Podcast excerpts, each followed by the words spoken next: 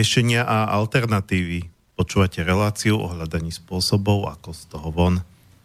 Dnes na tému klasická, neklasická homeopatia. Takto sme to aspoň nazvali. Moje meno je Marian Benka, vítam vás pri počúvaní dnešnej relácie a hosti mám dnes hneď dvoch, ktorí sa navzájom poznajú a spolupracujú pán Miloslav Has. Vítam vás tu na. Dobrý deň, dobré ráno. A pani Viera Golska. Dobrý deň, ďakujem. A pri mixažnom pulte sedí Martin Pavlá. Ďakujem a prajem pekný piatok a príjemné počúvanie, zaujímavé. A, a samozrejme, okrem nás, čo tu sedíme, e, je to ešte ďalší element, ten najdôležitejší, a to ste vy, milí poslucháči, keďže pre vás to robíme.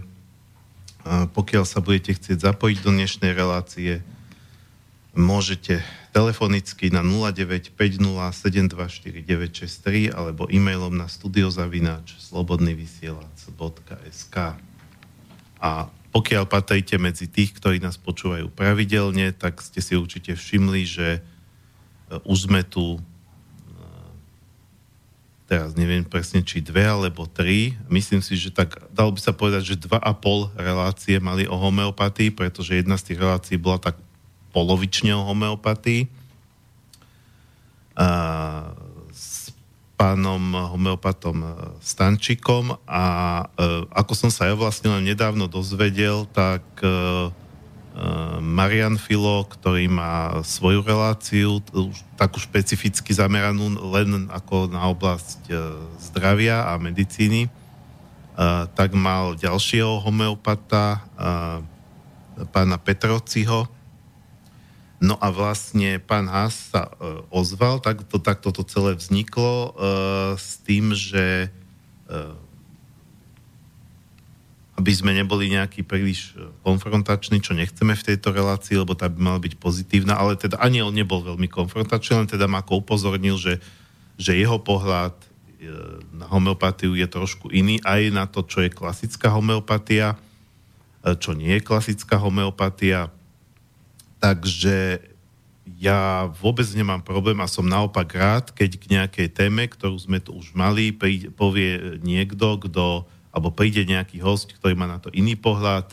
Možno si pamätáte, že sme mali reláciu o nepodmienenom základnom príjme a potom počasie sme mali o podmienenom základnom príjme. To je zase e, alternatíva skôr ekonomická e, v rámci nejakých riešení o tom, ako, e, ako, ako von z toho, že, že v, dnešnej spoločnosti ako keby technológie ohrozujú pracovné miesta a sú na to tiež rôzne pohľady. Teraz to neznamená, že e, musíme tu riešiť, ktorý z tých pohľadov je lepší alebo horší, ale e, my v podstate prinášame informácie, inšpirácie a tak ďalej. E, či už sa to týka alternatív v ekonomike, v politike a samozrejme aj v medicíne a v zdraví takže z môjho pohľadu to môže byť jedine prínos. možno by bolo dobré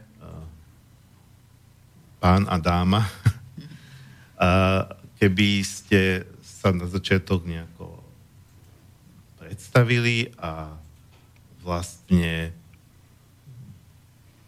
nejako, nejako nás uviedli do toho, ako vy a homeopatia, ako ste sa k nej vlastne dostali. A či, či to spojiť už aj s tou otázkou, čo, čo, čo je podľa vás, to by som ešte ako neriešil, že, alebo ak chcete, tak to už môžete nejako načrtnúť. Uh, aká, aká je to vlastne tá homeopatia, ku ktorej ste sa vy dostali a ako ste sa k nej dostali? Takže toto možno bude akože trošku nadlhšie ten úvod, ale myslím si, že treba to, to nejako uviesť, aby teda aj posluchači vedeli, že uh, koho tu dneska máme. Neviem, kto začne. Tak ja, ja si začnem. Uh, ja som uh, spoluvlastník, aj teda konateľ uh, homeoklinik a kolegyňa, ktorá je so mnou, pani Golska, je náš ako hlavný, hlavný odborník na homeopatiu. My sme sa rozhodli e, vytvoriť túto organizáciu kvôli tomu, že homeopatia na Slovensku má teda rôzne zastúpenie v rôznych podobách a my sa chceme teda orientovať na nejaké také zoficiálnenie aj formou tej našej, našej firmy a tak povedať z firmy, aj keby sme radi povedali, že máme kliniku, zatiaľ sa nám to až tak veľmi nejaví, ako sme to pôvodne plánovali, ale to je otázka budúcnosti. Ja som sa dostal k homeopatii cestou zoznámenia sa s pani Golskou, predtým som mal úplne teda iné, iné povolania a iné, iné ambície, ale ma to dosť zaujalo a tým pádom teda, že som sa chcel zdokonaliť e, v tomto, tak som sa dal aj na štúdium. A absolvoval som Medzinárodnú akadémiu klasickej homeopatie, ktorá má sídlo v Grécku, aj teraz som, mám diplom tejto akadémie. A zároveň teda som sa stal aj organizátorom takéhoto vzdelávania na Slovensku. Zatiaľ nám prebehol jeden taký veľmi úspešný kurz, dvojročný. Je to dosť taká náročná forma štúdia, lebo je to e-learning a nie každý teda sa na to dá. A treba teda aj ovládať angličtinu. Takže toto je zhruba taká moja cesta k homeopatii. No a momentálne sa zaoberám aj vzdelávaním, aj propagáciou, aj nejakými teda formami reklamy. Toľko teda odo mňa. No, aby som sa predstavila, um, som uh, homeopat, klasický homeopat, vykonávam svoju prax 20 rokov, uh, takže ešte by som snáď tomu dodala, že ju vykonávam v plnej pracovnej ako hlavnej činnosti. Väčšina homeopatov uh, vykonáva túto činnosť popri zamestnaní ako druhú a myslím si, že to smerovanie a byť dobrý v homeopatii a byť, byť e, stále e, in je veľmi dôležité a ja som sa dala teda na profesnú cestu. Ako som k tomu prišla, mala som choré deti a videla som neúspešnosť liečby.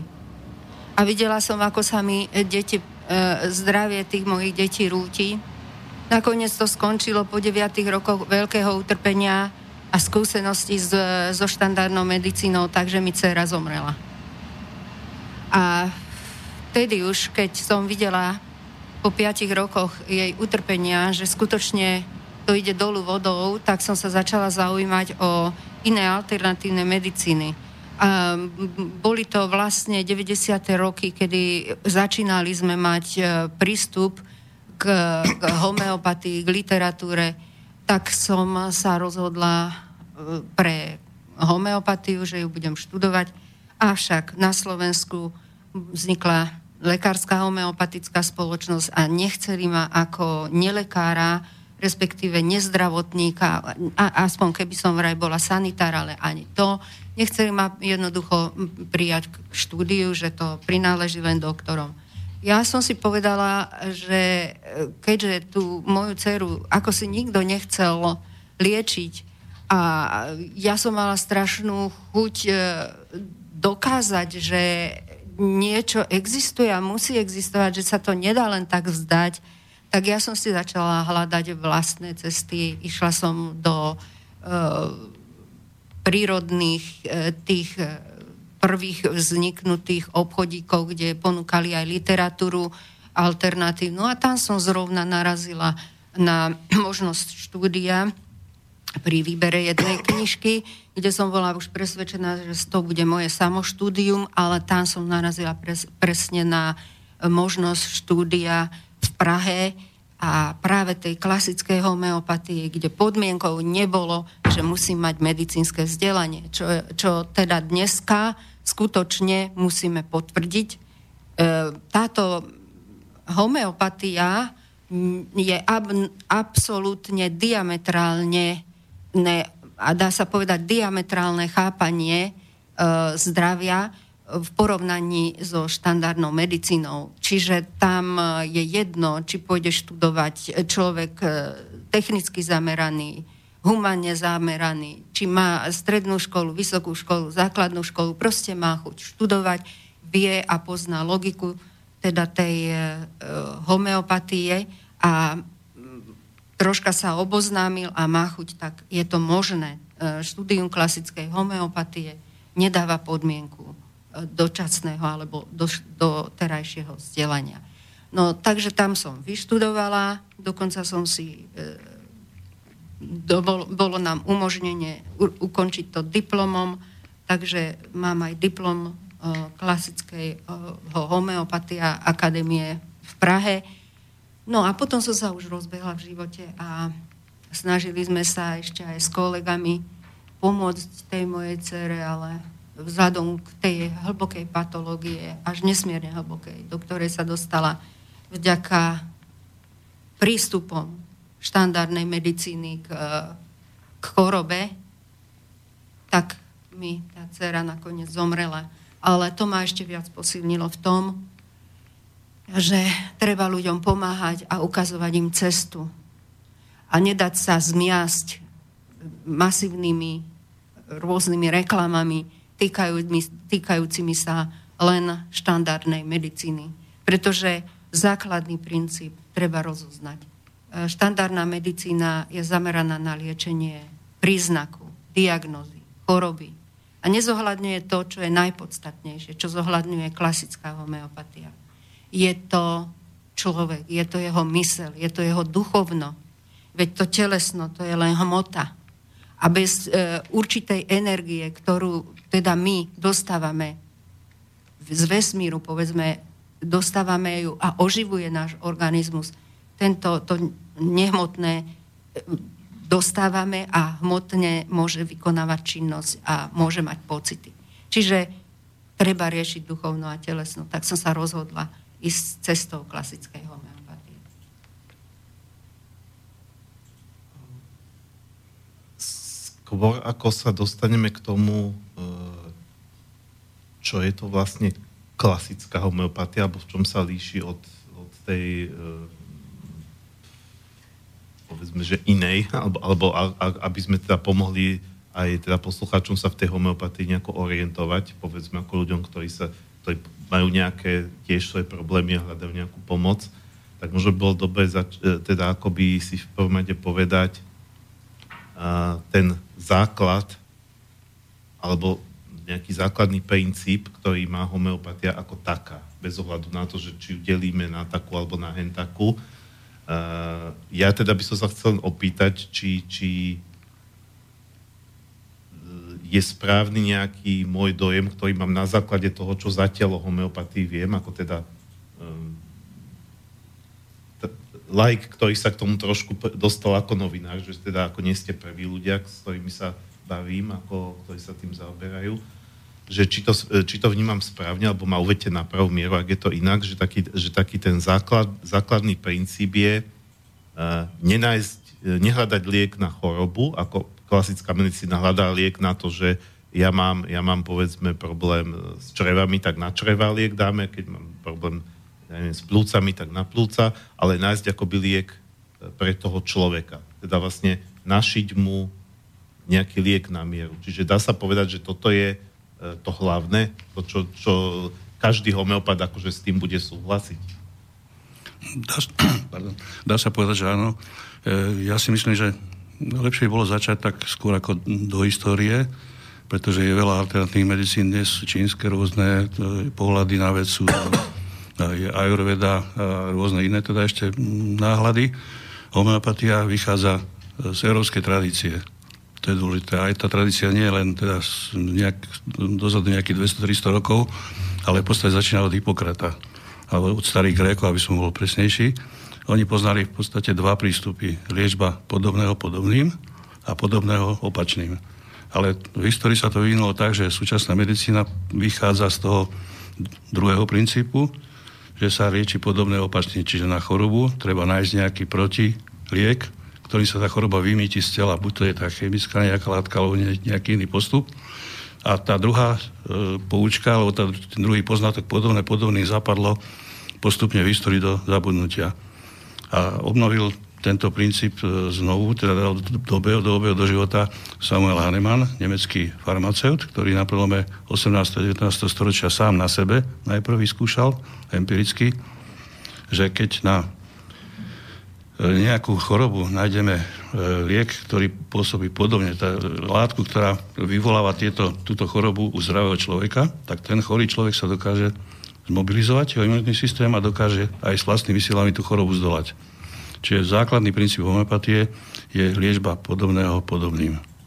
To je vlastne ten, ten taký úplný... Čiže, a to by som chcel zdôrazniť, že Ehm, dôležité je to, že naozaj je to európska metóda, historicky grécka, európska a nie nejaká dovezená z Číny, z Indie, e, z Ameriky, odkiaľ ešte by sa dalo povedať, ale je to vysostne európska metóda a je takisto e, faktom, že nemecký farmaceut a lekár Hahnemann bol práve zakladateľom tohto smeru a my sa považujeme dnes teda za jeho pokračovateľov, čo je pre nás veľká česť a snažíme sa naozaj prísne dodržiavať zásady, ktoré Haneman aj vyslovil, aj sa nimi riadil a vychoval aj ďalších homeopatov v týchto zásadách. E, náš m, smer v homeopatii je dnes reprezentovaný veľkým greckým homeopatom Georgeom Vitoukasom, ktorý dostal za svoju snahu e, veľké ocenenie v podobe alternatívnej Nobelovej ceny v roku 1996. My obidvaja sme jeho kolegovia, priatelia a žiaci dobre sa teraz spolu poznáme, stretávame sa a e, tento pán má obrovský vplyv na homeopatiu konca 20. storočia aj teda začiatku 21. storočia. V tomto teda by sme chceli aj my pokračovať v tomto duchu a myslím, že sa dostaneme neskôr k tým takým zásadnejším veciam, čím sa líši práve tento smer od toho, čo dnes e, teda reprezentujú iní homeopati a iné školy aj kam smerujú, aká je tam teda e, snaha a v čom je teda ten rozpor s klasickou homeopatiou. Preto sme klasickí homeopati, lebo sme, dá sme takí ortodoxní, dobrom slova zmysle ortodoxní. A hlasíme pretože... sa priamo k Hahnemannovmu učeniu, ktoré potom rozviedol profesor Vitovka. Áno, ja to tak zvyknem podobne, keď sa ma pýtajú, keď niekto je fyzik e, a neuznáva Newtona, tak sa nemôže volať fyzikom, nazývať fyzikom, pretože musíme poznať základy vedy alebo vedného odboru a riadiť sa nimi, vychádza z nich. Samozrejme, ten vývoj je taký, že e, existuje aj Einsteinová fyzika, existuje aj iná fyzika, ktorá už v podstate Newtona možno aj popiera, alebo nejakým spôsobom by sa dalo povedať, ho modifikuje, ale stále ten Newton je Newtonom a musíme poznať najprv Newtona, aby sme mohli potom ísť ďalej. Čiže my vychádzame z tohoto, z tejto zásady. Ja by som k tomu uh-huh. mohla niečo dodať. Um, práve to, čo kolega povedal, že e, my sme klasickí homeopati a podobné sa lieči podobným, dá sa vysvetľovať rôznymi spôsobmi. Klasický homeopat hovorí podobné s človekom a nie s chorobou. Kdežto dnešná medicína si veľmi prisvojuje homeopatiu s tým, že ju využíva práve na podobné s chorobou. A to už my nepovažujeme za správne, a nie je to homeopatia. Jej poslanie homeopatie bolo, neliečme chorobu, liečme človeka. Jeho choroba začína v mysli. Čiže berme človeka ako celok, všetky jeho e, symptómy, prejavy organizmu zosumarizujme a dajme na základe toho jeden osobnostný liek. Čiže musíme našiť, vyloženie, našiť tomu človeku z prírody liek, ktorý na základe toho, čo nám povedal, mu jednoznačne sedí a to je ten zákon podobnosti. Možno ho prirovnať, povedzme, k vakcinácii. Kdežto chápanie homeopatie zo strany medikov je zobrať z tej homeopatii podobnosť, podobné sa lieči podobné, podobným, ale dávajú to na podobnosť s chorobou, na diagnózu. A to už nie je homeopatia. Toto sa ospravedlňuje len v prípade, že pacient e, príde s akutným stavom, momentálne nemáme čas venovať sa vyšetreniu, pretože to trvá nejaký ten čas, kým sa dozvieme o človeku všetky informácie v rámci teda psychiky, emócií, orgánové sfére. A keďže na to nie je čas, tak musíme konať rýchlo a vtedy pomáhame tomu aj viacerými liekmi, ale následne znova ten pacient, keď sa dostane z najhoršieho, musí prejsť na svoj osobnostný liek a len vtedy ho možno vyliečiť. Možno z toho potom vyplýva taká úplne fundamentálna otázka. Ako alebo prečo vlastne to podobné môže, môže pomôcť, keď uh,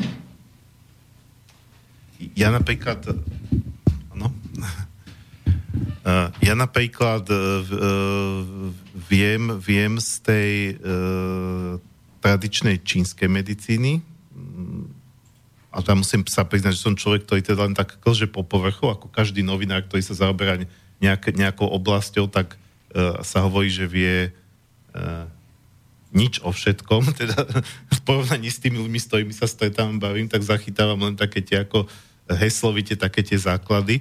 Ale teda viem, že v tej čínskej medicíne tam, tam, tam, tam, tam povedzme tí ľudia hovoria, že, že, chyba, že niečo tomu človeku chýba a treba mu to dodať. Hej, že má malo ohňa, ako v rámci ich, ich tradície, ako tých 5 prvkov má malo ohňa, tak treba mu dodať oheň. Má malo vody, treba mu posilniť vodu. Uh, Takže to je také, možno, že sa človek vie tak uh, ľahšie predstaviť, uh, že, že dobre, niečo mu chýba, tak ako keď hladnému chýba jedlo, alebo smednému chýba voda. A teraz je tu koncept, ktorý hovorí, že, že, že teda nie takto, ale tak, že uh, dajme mu niečo podobné, ale um, ako sa to dá nejako uchopiť, alebo tak, tak nejako zrozumiteľne vysvetliť, že prečo, že aký to má vlastne význam dať niečo podobné. Lebo to potom vyzerá tak, na prvý pohľad, že však teda mu dávame niečo, čo už má. A, a na čo mu dávať niečo, čo už má? Ako myslím v kontexte s to práve s tou čínskou medicínou treba. Nielen teda tou, e, tou takou, tou západnou, modernou. No ja by som to začal znova k tej fyzike, aj keď teda nie som fyzik. Veľký fyzik Nikola Tesla kedy si tak zjednodušene povedal, že všetko na svete je výsledok rezonancie alebo dizonancie. A my práve máme, máme tú zásadu, že e, ten náš liek musí rezonovať e, s tým pacientom, s jeho osobnosťou a mať charakteristiky, ktoré tá jeho konkrétna osobnosť má. A my máme vlastne za úlohu pri tom vyšetrení tieto parametre zistiť, aby som bol taký akože materialistický, presný a otázka nájdenia toho lieku správneho je veľmi, veľmi náročná vec, pretože ten človek je vlastne prierez, je prierez fyzického, emočného, duchovného. E, plus teda nevždy sa homeopatovi podarí e, pri tej prvej besede e, zistiť všetky veci, okolnosti, ktoré by boli pre toho človeka výrazné a typické, ale je snaha teda dosiahnuť taký, taký výsledok. A na základe toho zistenia potom nájsť v prírode látku, ktorá má podobné frekvenčné, alebo teda môže povedať frekvenčné charakteristiky a tým, že tá látka sa podá tomu človeku, tak sa posilní jeho imunitný systém tým, že ten liek mu dodá informáciu, ktorá jeho imunitný systém vyburcuje a ten začne pracovať na tom, aby ten človek sa vlastnými silami a možnosťami dostal do stavu zdravia rovnováhy. No ja by som k tomu dodala toľko úplne pre laickú verejnosť je to najjednoduchšie pochopiteľné.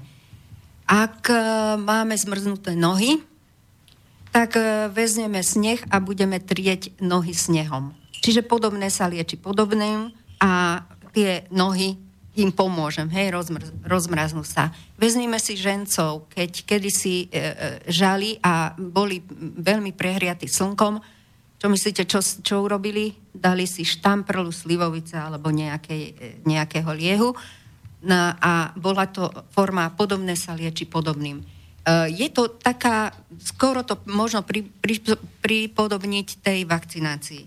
Čiže dá sa povedať, že vtedy si človek najlepšie pomôže, keď tomu imunitnému systému dáme impuls. Musíme využívať obranné mechanizmy a vtedy ten organizmus vlastne e, tú svoju činnosť vykonáva, ktorou, ktorou je vlastne poverený. Takže ešte príklad, e, často som videla, že ľudia, ktorí sa popália, si ruku strkajú, a ešte im to aj doporučujú doktori, pod studenú vodu. Presne opak sa má robiť. Keďže mám e, horúcim, som utrpel, tak dať nad zdroj tepla a verte, a skúste to niekedy, plus gier nenastane, bolesť je minimálna a veľmi rýchlo sa veci hoja. Takže len tak. A k, tej, k tomu vášmu, vašemu náhľadu, ohľadne ajurvedy. Um, všetci hľadáme alternatívci, ako tú energiu v tom tele rozprúdiť. Takže aj tá ajurveda má svoju techniku. Myslím, že je zameraná na meridiany, ktoré sú energetické toky, ktoré oživujú organizmus a na základe určitých oslabení sa tá energia musí nejakým spôsobom do organizmu vrátiť, dostať. Podobná je aj akupunktúra, ktorá si samozrejme po meridianoch tú energiu e, snaží rozprúdiť a my robíme to tak cestou energetickou, ktorá uh, nám umožňuje práve posilniť imunitný systém liekom, ktorý skutočne, ak povedal môj kolega, rezonuje s energiou človeka. Lebo to, čo je v nás živé, je energia, ktorá nami prúdi a v podstate oživuje organizmus a vlastne oživuje organizmus a udržuje všetky jeho časti v harmonickom súznení pocitov a činnosti. Takže aby ten duch prítomný v našom vnútri mohol tento dar využívať vyšším účelom nášho bytia. A toto je práve definícia zdravia od Hanemana, ktorú som teraz povedala. Dáme si prvú pesničku, priblížili sme sa ku koncu prvej polhodinky. Bude to naša slovenská pesničkárka Sima Martausová. Registrujem ju možno tak rok, aj keď viem, že spieva dlhšie, ale veľmi sa mi na nej páči to, že spieva o takých obyčajných, e, prirodzených veciach. E, je z toho cítiť takú človečinu. Myslím si, že je dneska málo interpretov, ktorí vlastne idú na také tie e, proste nehrajú sa na nejakú show a napriek tomu je pre mňa zaujímavé, že táto, táto Sima je čím ďalej tým populárnejšia a pritom nejde na to nejak, nejakým komerčným spôsobom. Mám pocit, že ako keby nám už dneska chýbali také tie úplne obyčajné, základné, prirodzené veci. Aj tá pesnička sa tak volá Čaro obyčajných vecí. Takže pustíme si ju a budeme po nej pokračovať.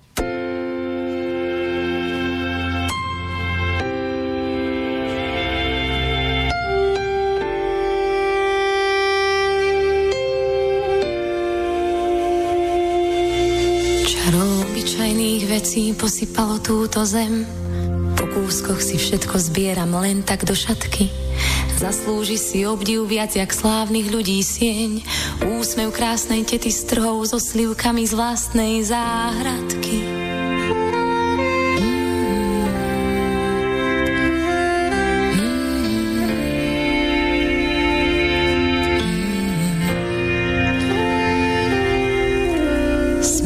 výstup strmou skalou a odhodlaný krok je pohárom vody smedným ústam podaný.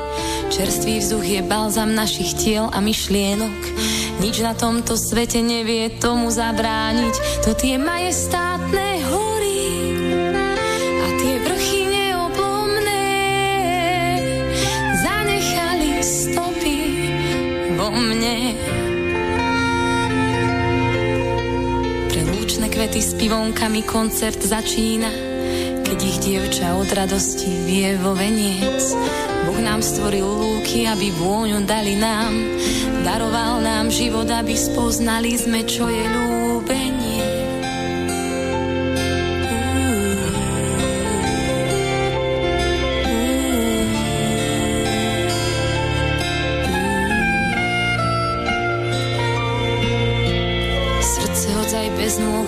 bežec najlepší, ak sa na to vedia oči inak pozerať. Slovo od priateľa ho veľa viac poteší, keď sa naša cesta chybným smerom uberá. Tu tie usmievavé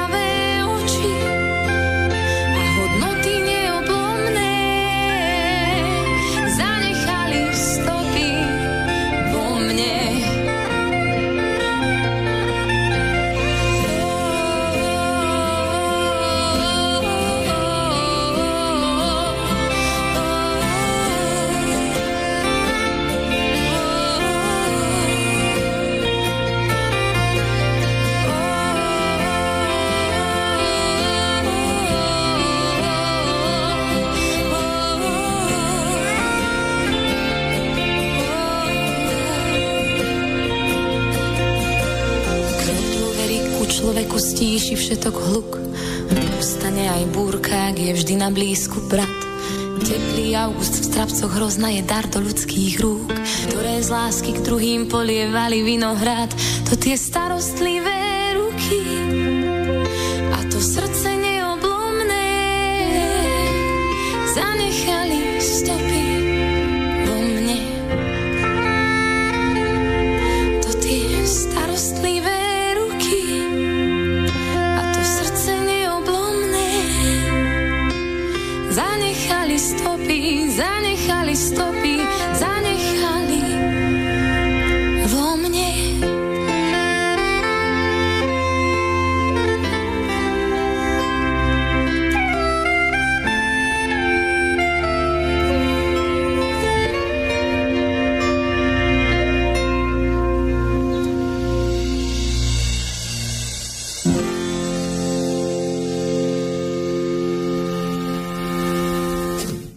Počúvate reláciu riešenia a alternatívy dnes na tému klasická a neklasická homeopatia. Mojimi dnešnými hostiami sú Miloslav Has a Viera Golská. E, obidvaja sa zaoberajú e, klasickou homeopatiou.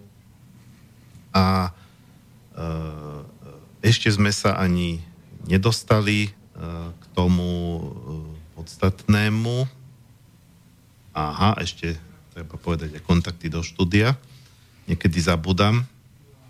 Uh, takže uh, viem, že sme zatiaľ na začiatku relácie, čo predpokladám, milí posluchači, že len počúvate, počúvate, ale pokiaľ sa teda vo vás zrodí nejaká otázka alebo aj poznámka, uh, alebo akokoľvek budete chcieť reagovať na to, čo sa tu vlastne dneska rozpráva, tak môžete na 0950724963 alebo studiozavinač slobodnyvysielac.sk No a my sme vlastne ešte len pred pesničkou tak začali, dali sme tomu nejaký základ, pretože to je podľa mňa potrebné, aby sme vôbec vysvetlili ten princíp homeopatie, ako to vnímajú moji hostia, pretože každý, každý možno homeopat to bude vnímať zo svojho pohľadu trošičku inak, aj keď tie črty tam budú spoločné.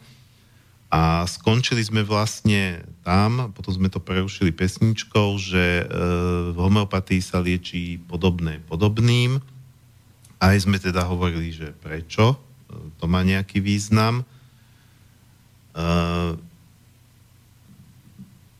pre mňa je tam ešte jedna a možno už posledná taká tá ako hovorím, že fundamentálna otázka, aby sme teda dokončili taký ten nejaký, takú nejakú základnú predstavu o homeopatii ako takej, alebo o spôsobe, akým homeopatia pracuje. A to je tá, že vlastne ako sa to podobné hľadá. A, pretože, po, pokiaľ viem, tak vlastne tie homeopatické lieky, to, to je vlastne nejaká ako keby in, informačná stopa, neviem, či teda používam presný výraz, ale niečo, čo, čo vlastne vzniklo nejakým riedením nejakej substancie, ktorá môže byť živočišného pôvodu, rastlinného pôvodu, nerastného pôvodu, proste z, roz, z rôznych nejakých látok.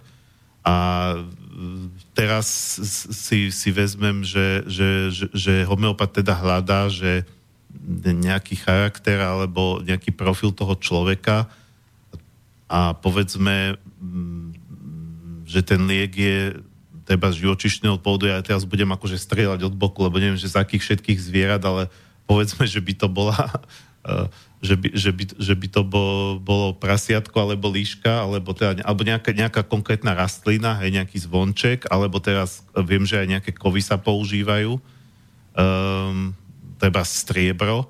Uh, aký to má súvis uh, s tým, aký ten človek je, alebo aký je jeho profil lebo potom niekomu by to mohlo zaveňať trošku nejakými akoby horoskopmi, že teda e, v horoskope tiež sa povie, že treba aj v tom čínskom zajac, alebo v tom našom, ja neviem, ryba a teraz sa tam hľadajú nejaké ako súvislosti s tým, že ak, ak, aký, má, aký, má, aký má ten e, živočích vlastnosti.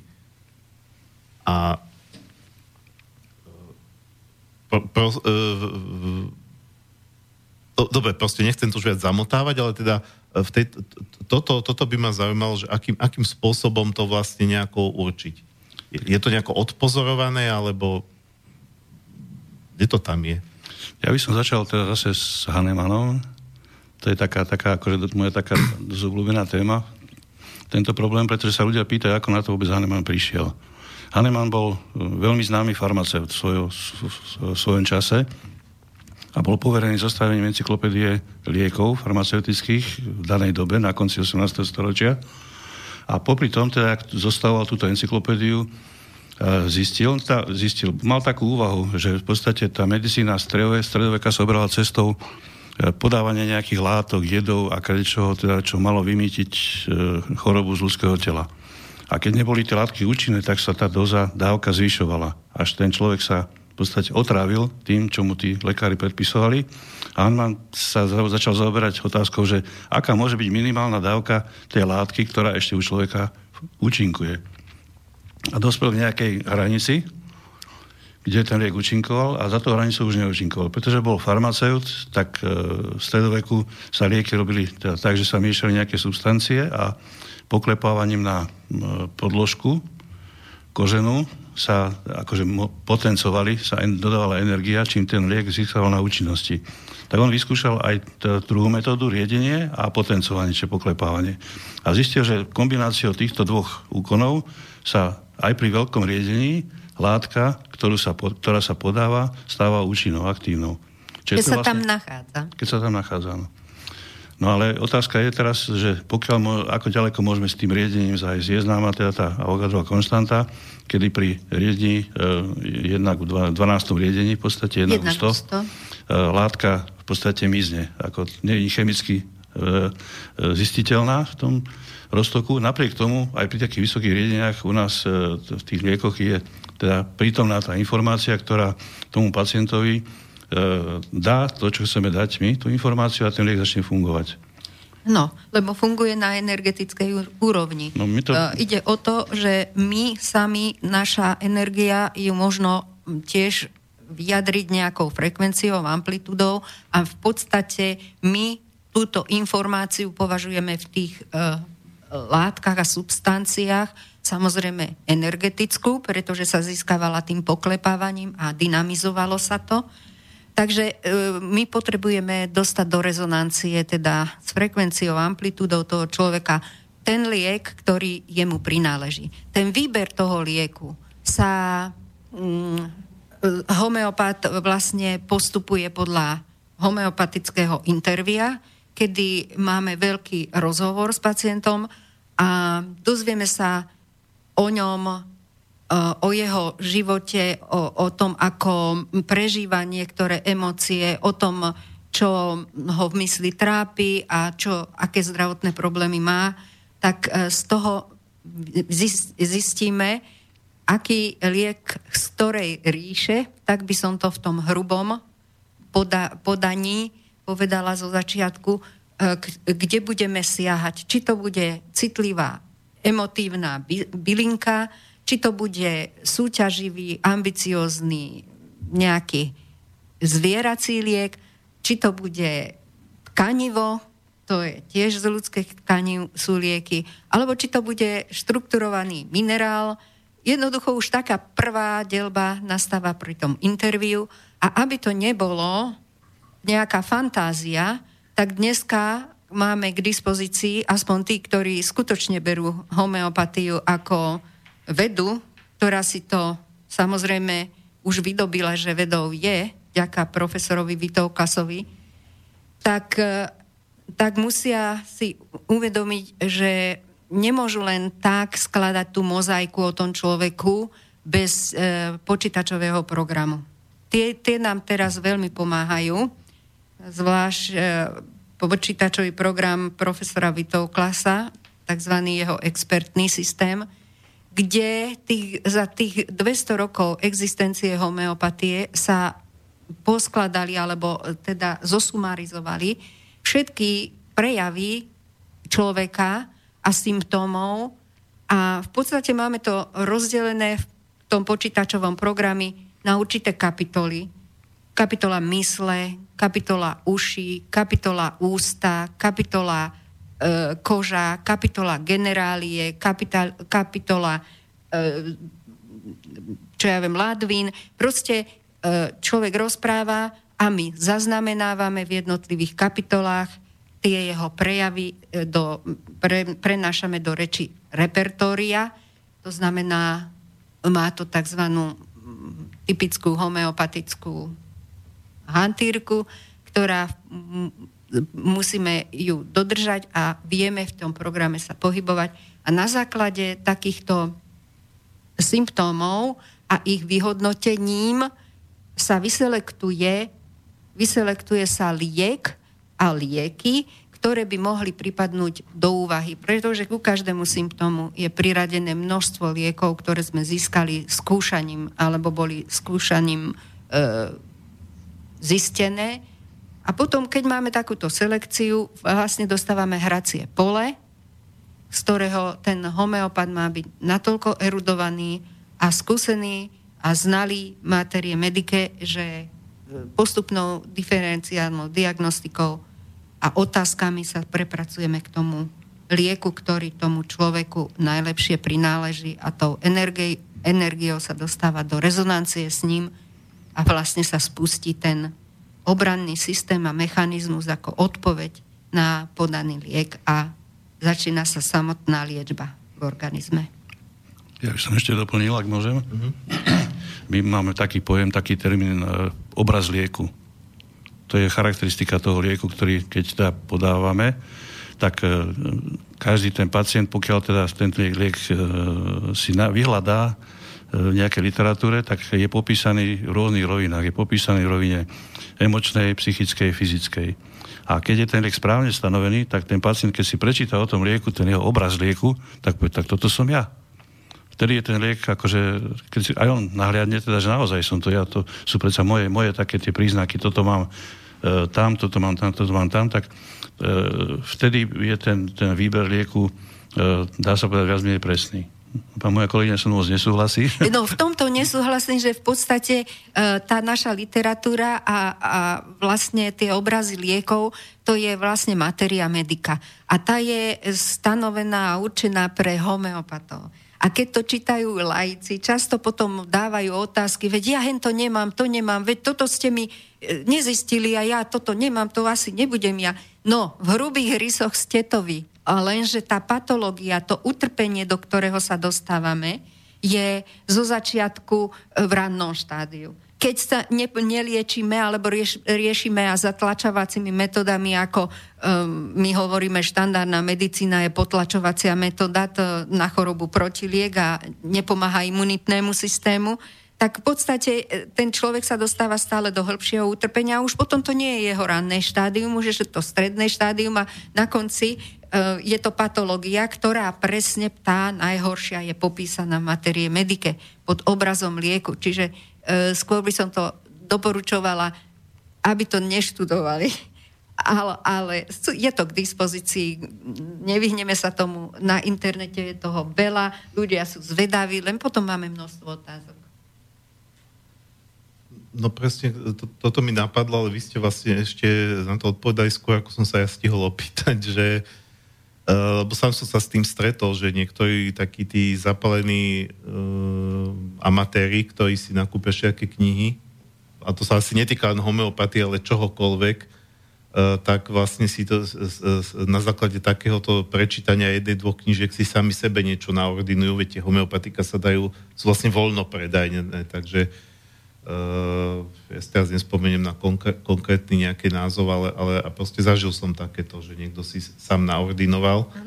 A, ale takto, že uh, keď sa to tak vezme, uh, keď si človek teda takto uh, sám, sám naordinuje niečo, tak homeopatika by vlastne nemali mať vedľajšie účinky, pokiaľ teda viem, alebo, alebo mali, ako môže to byť aj nebezpečné, alebo teda E, alebo z druhej strany nemôže sa stať, že keď si teda národinuje niečo, že úplne sa netrafí, keďže to neštudoval, že mu to aspoň čiastočne pomôže? Áno, áno.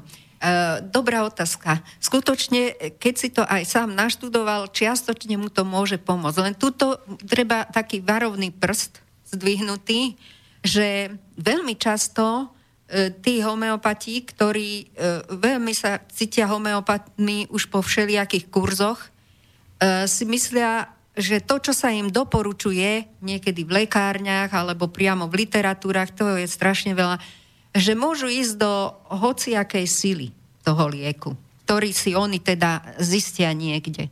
A tu by som doporučovala, že maximálne do potencie 15 CH alebo d potencie 30. Čo sú to c a d potencie, to si povieme, ale proste už keď sú to vyššie potencie, tak tie, to potencia sama o sebe znamená nejakú silu, tie už e, musí dávať e, kvalifikovaný home, homeopat, pretože už sa začínajú dotýkať tej psychickej stránky toho človeka, ktorá sa tak isto potrebuje vyharmonizovať.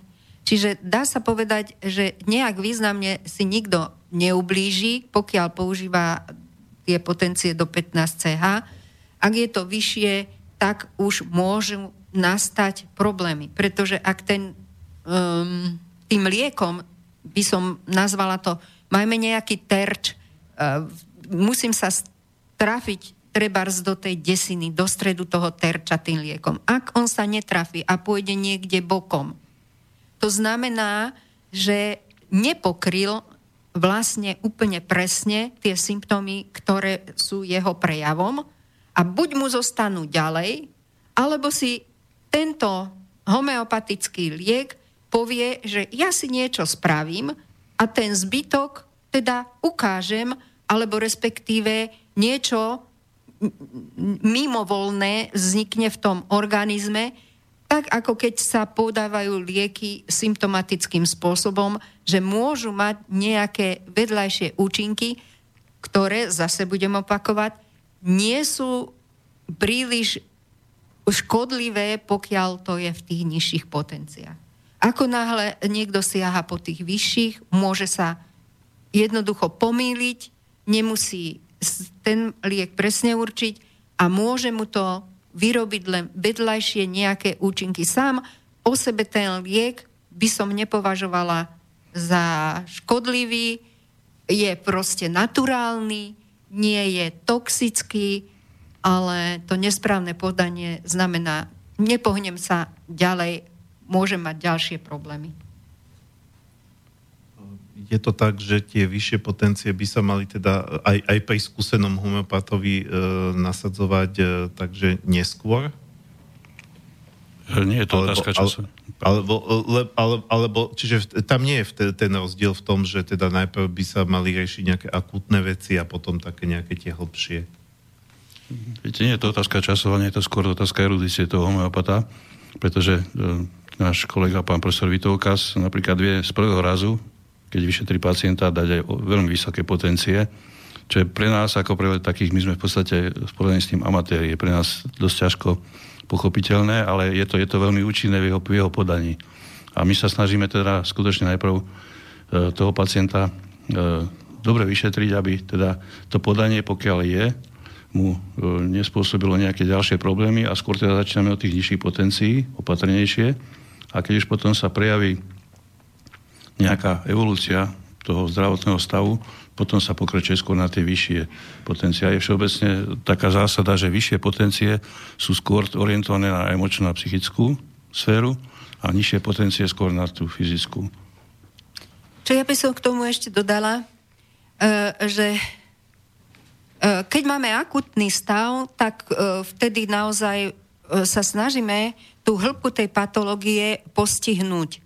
A nesmie to, práve tam je tá hranica toho amatéra a, a erudovaného homeopata, kde vyššími potenciami pri určitej e, vibrácii toho pacienta, lebo m, pacient sa nachádza v určitej úrovni svojho obranného mechanizmu a postihnutia svojho obranného mechanizmu. Čiže my musíme zistiť, na jakej úrovni funguje celý jeho obranný systém a postupne ho budovať. Čiže chyba sa spraví, ak niekto, ktorý je patologickejší a má veľa chorôb, alebo je jeho, jeho systém obranný je v takom, by sa povedalo, je v rozvrátený, tak nemôžeme na toho pacienta ísť e, vysokými potenciami. Čiže tam sa pohybujeme podľa toho, v akom e, stave má funkčný ten e, obranný mechanizmus. A podľa toho tie potencie sa stanovujú.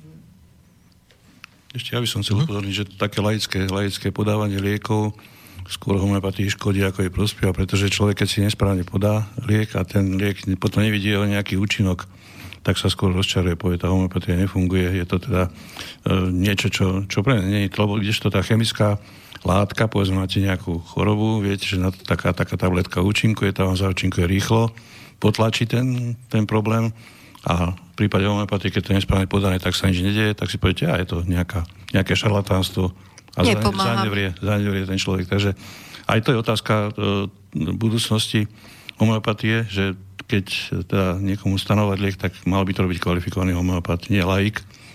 A chcel by som upozorniť na to, že nie je dobré, aj keď sa to teda deje aj u nás, že sú krátke kurzy, trojmesačné, kde je ambícia naučiť tých e, žiakov sám sebe podávať homeopatiu, e, nie je to dobré. To je tzv. homeopatický to. biznis, nič iné. Škodí, škodí to, to ľuďom, škodí to všetkým, teda, ktorí sú do toho potom zatiahnutí, sklamú sa a v podstate je to, je to len Vznikne kolotoč, my to voláme zdravotná turistika, ktorý môže nastať e, z chaotického podávania liekov a samozrejme medzi sebou sa tie lieky môžu byť. My máme tak e, ako homeopati k dispozícii tzv. tabulku vzťahov liekov, o ktorých laik nevie vôbec nič, sú tam lieky k sebe nepriateľské, po sebe ne, nemôžu nasledovať, alebo kompatibilné, alebo doplňujúce. Toto laici vôbec nevedia. Alebo sa aj rušia navzájom. Podanie jedného lieku druhého môže zrušiť celkový účinok. Dobre, ja by som v tejto chvíli zaradil druhú pesničku, aby sme e, nenačínali zase nejaký, nejaký ďalší okruh, aby, sme, aby to, potom by to bolo to pesničko tak násilne prerušené.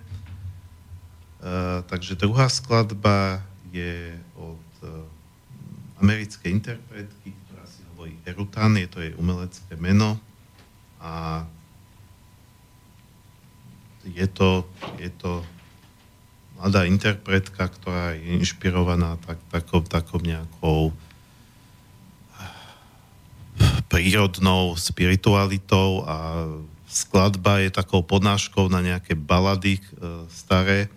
Volá sa to The Willow Maid alebo Dievča z vrby a je to vlastne o mladom mužovi, ktorý sa zamiloval do nejakej kvázi víly a snažil sa silou, mocou ju z tej vrby vyrúbať, aby si ju odviedol domov k sebe. Je to trošku také podobenstvo o tom, že niekedy človek by nemal ísť proti nejakej prírodzenosti, veci a proti, proti prírode a na silu, silou, mocou si presadzovať len nejaký svoj názor alebo nejakú svoju túžbu. Takže po tejto skladbe budeme pokračovať.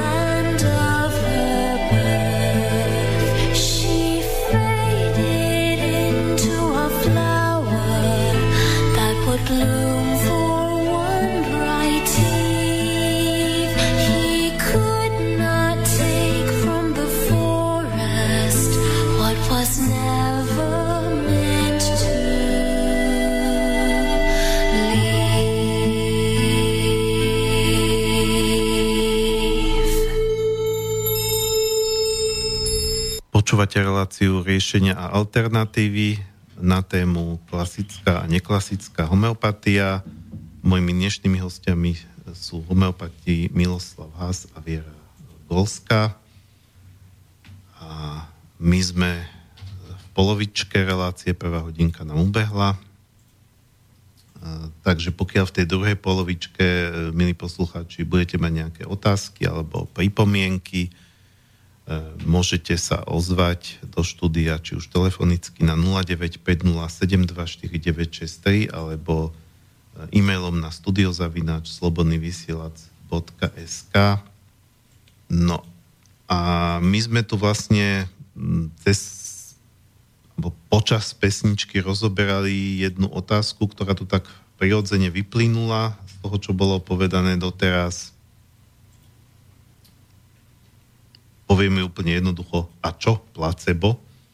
Pretože to je vlastne taký dosť častý argument e, z pohľadu tej e, e, z pohľadu kritikov homeopatie, ktorí sú teda takí tí konzervatívnejší zastancovia tej Uh, ja, ja sa vyhýbam výrazu klasická medicína, lebo to sa tak považuje, že to je klasická, ale možno práve aj tá vaša je klasická, lebo je staršia vlastne. Čiže uh, tej súčasnej uh, chem, chemo, chemo, chemoterapia je, keď sa lieči len teda ako rakovina, ale ja si myslím, že to všetko by sa dalo nazvať chemoterapia, liečenie chémiou Uh, tak oni vlastne povedia, že no dobre, však tí homeopati, oni tam riedia, riedia, riedia, až nič nezostane, takže vlastne je to len taká vodička a že teda to funguje len placebo a nič iné, že tam teda nefunguje. Ale v tejto súvislosti vlastne mi logicky napadá tá ďalšia otázka, alebo podotázka s tým súvisiaca, že čo tam teda vlastne funguje. No hovorí sa, že, e, že nejaká informácia, alebo Takto. Áno. Čiže proste, proste hej, otázka je jasná, že čo s tým, ako, ako to teda je? K tomu placebu, e, ako kontraargument, ja viem, že to je používané ako základný argument proti homeopatii, že všetko je len placebo a vaša viera vás vylieči. E, kontraargument je, existuje homeopatia, ktorá tá homeopatia lieči aj kojencov. Neviem, ako tomu kojencovi chcete sugerovať, že sa má vyliečiť tým liekom, ktorý mu bude podaný a faktom je, že sa liečia kojenci a zvieratá. Zvieratka takisto, hej, hej. je veterinárna homeopatia, dokonca aj sú aj také no, teda pokusy aj úspešné, že aj na e, záhradke sa dá použiť homeopatia a tiež funguje u rastlín a stromov a kade, kade, kadejakých tých našich výpeskov. A e, to je vlastne ten, ten základný, základný kontraargument. E, čo teda tam funguje? Keď sa pýtate, tak je tam e, veľmi veľa vysvetlení od pamäti vody, ktorá je podľa mňa hlúposť, až po teda rôzne sofistikované vysvetlenia. Podstatné je e, to, že je to nejaká informácia, ktorá je obsiahnutá v homeopatickom rieku, ktorá naštartuje náš imunitný systém. My nevieme, ako ten náš imunitný systém funguje do dôsledkov. Vieme základné veci, ale nevieme e, úplne presný mechanizmus fungovania aj homeopatického lieku, bohužiaľ. Nevieme aj preto, že e, nemáme momentálne výskum e, tak bohato dotovaný, ako je farmaceutický priemysel, ktorý by túto otázku vedel spolahlivo zodpovedať či už z fyzikálneho alebo z chemického hľadiska. Ale ja si myslím, že táto cesta nevedia ani fyzikálna, ani chemická.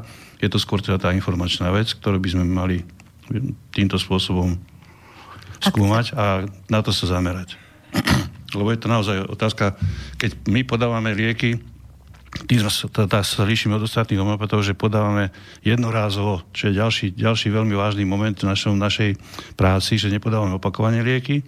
Niekedy áno, ale to, je, to je, sú výnimočné prípady. Pri malých potenciách. Ale podávame jednorázovo, čiže tá informácia sa dáva iba raz. A čo je, čo o tom placebe by sme povedali?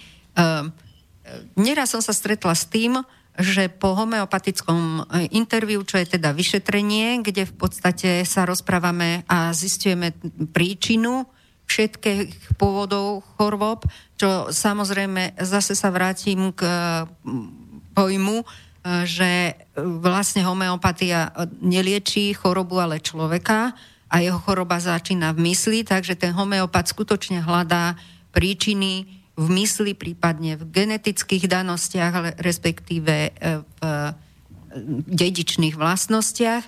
A my by sme tým, že máme takýto uh, úprimný rozhovor s tým pacientom a vieme ho viesť, pretože na to sme študovali, aby sme toho pacienta otvorili, tak sa ten pacient skutočne začne cítiť uh, uvoľnené, dobré, porozprávať to, čo ho trápi, samozrejme uvoľní svoje emócie.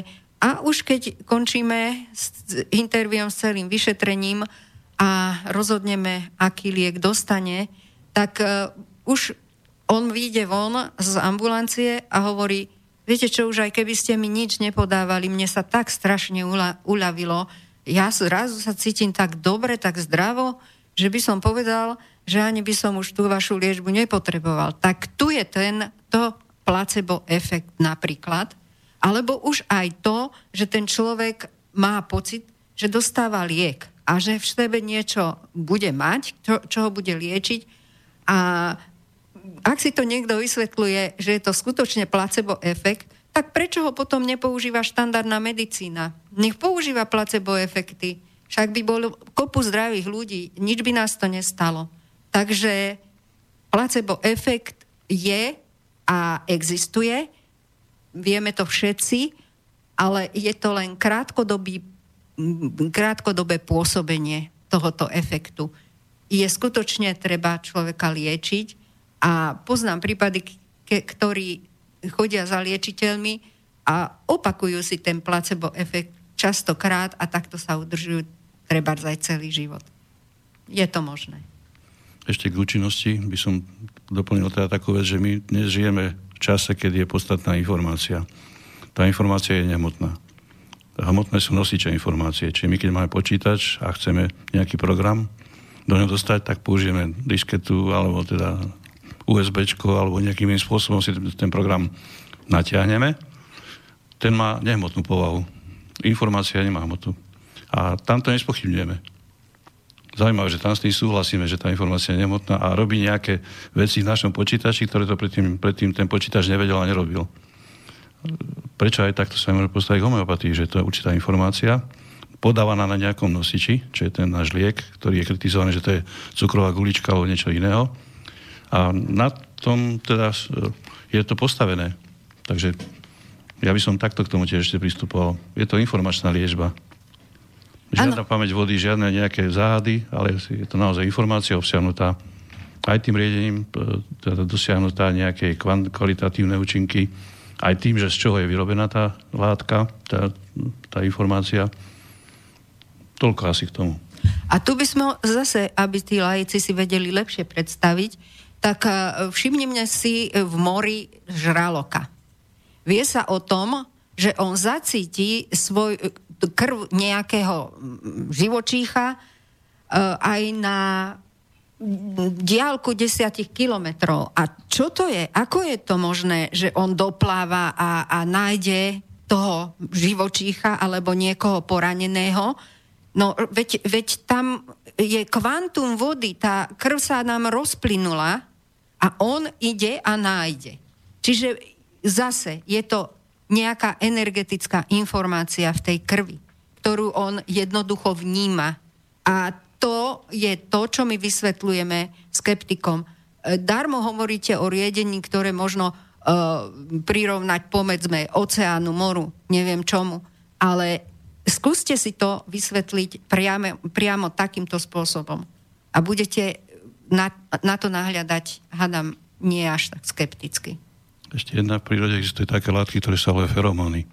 A tie majú dosť významnú úlohu pri hľadaní si navzájom teda partnera medzi tými tej zvieracej ríši. Tiež sú to len molekuly, ktoré sú rozptýlené v obrovskom kvante vzduchu, povedzme. Napriek tomu ten dotyčný to zacíti a nájde to, ten, ten svoj protiajšok. Čiže to sa používa aj, aj v kozmetike, teda pri voňavkách a podobných veciach, že tiež vyvolávajú nejaké tie feromóny, nejaké pocity a nejaké reakcie toho, toho druhého subjektu. Takže aj tu je tá, ten moment toho riedenia je, je takisto prítomný a vysokého riedenia a napriek tomu to funguje. Dá sa potom povedať, že aj pri tej uh, väčšinovej oficiálnej medicíne tie lieky fakticky pomáhajú skôr informáciou ako účinnou látkou? Nie, práve to je, to je tá... Či tam to nie je tak? Nie, tu sa práve o, aktívne, o, o aktívnej molekule sa hovorí vždy, keď sa hovorí o liekoch. To je vlastne aj tá debata dnes, náhrada tých drahých liekov lacnejšími, ktoré majú tú istú aktívnu molekulu a zase ľudia nesúhlasia, lebo ten americký bol lepší ako je tento náš. Zase tam to, to, podľa to placebo prítomné, lebo sa ten, ten človek vlastne sám seba presvieča, že ten liek bol, bol pre mňa lepší, napriek tomu, že tá látka je tá istá. Takže tam u farmácie je, to, je tá aktívna molekula podstatná. U nás tá informácia. Uh, dobre, uh, poďme sa posunúť teda k tej uh k názvu tejto dnešnej témy klasická a neklasická, lebo čo to je teda tá klasická homeopatia v porovnaní s tým, čo e, možno vzniklo ako neskôr, ale e, trošku by som dal možno takú provokačnú otázku na úvod, lebo vy, e, vy ste vlastne, pán Hazn, e, ja som si to tu poznačil, takže inak by som si to asi nezapamätal, ale hneď na úvod alebo v tej úvodnej časti ste hovorili, že, že každý fyzik by si mal ctiť Newtona, ale sám ste povedali, že ten Newton vlastne už bol prekonaný Einsteinom, už, už aj dokonca Einstein je v niektorých veciach prekonaný dneska v tej fyzike. Uh, tak potom uh, z toho by niekomu mohla logicky vyplniť otázka, že však tá, tá, tá, tá novšia homeopatia je asi nejaká pokro, pokročilejšia, pokrokovejšia Aha, máme telefonát, pardon, takže uh, pokiaľ je telefonát, tak poprosím sluchatka, aby sme počuli. Dobrý deň. Áno, počujeme sa? Zdravím, to je Marian Filo z Živiny. Aha, pán Filo. Ja, ďakujem, že, že ste nás spomínali. Ja len ešte doplním, že ešte som mal ďalších troch homeopatov, nielen pána Petrociho a Stančíka, ktorý bol aj teda v riešenia alternatívy, ale ešte som mal aj Tomáša Výbocha, Paulina Holu a Jogeša Segala z Indie, takže tá paleta bola širšia. No ale e, iné som chcel. E, pani Golska spomínala, že homeopatia funguje do istej miery podobne ako očkovanie. A ja som práve čítal myslím, že najmenej tri pojednania a jedno teda od doktora Petrociho spomínaného, kde toto vyvracia, že tam je to iba taká zdanlivá podobnosť, ale realita je úplne iná. Takže toto by bola taká jedna otázka. A druhá otázka, keď už e, očkovanie by teda malo byť prevažne aj prevenciou nejakých chorôb, a aj keď sú aj nejaké terapeutické očkovania, ale druhá väčšina je ako zmysle prevencie. Takže ako sa stavia homeopatia k prevencii, lebo sú aj také a zaznamenal som, že pomerne sporné pokusy, akože o, o, kvázi očkovať homeopaticky a predchádzať chorobám pomocou a, veľmi nariedených vlastne povodcov chorób, či sú to nejaké vírusy, baktérie, toxíny a takéto veci. Čiže dve otázky, ne? Či, či je ozaj to tak naozaj podobné očkovanie s homeopatiou a druhá, že čo, očkovanie, čo homeopatia a prevencia chorob, teda predchádzanie chorobám.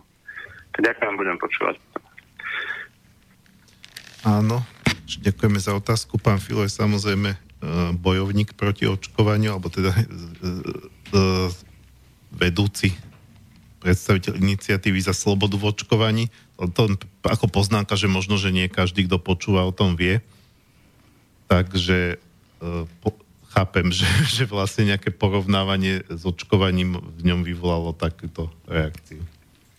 Ale teda ako, dávam priestor teda reagovať.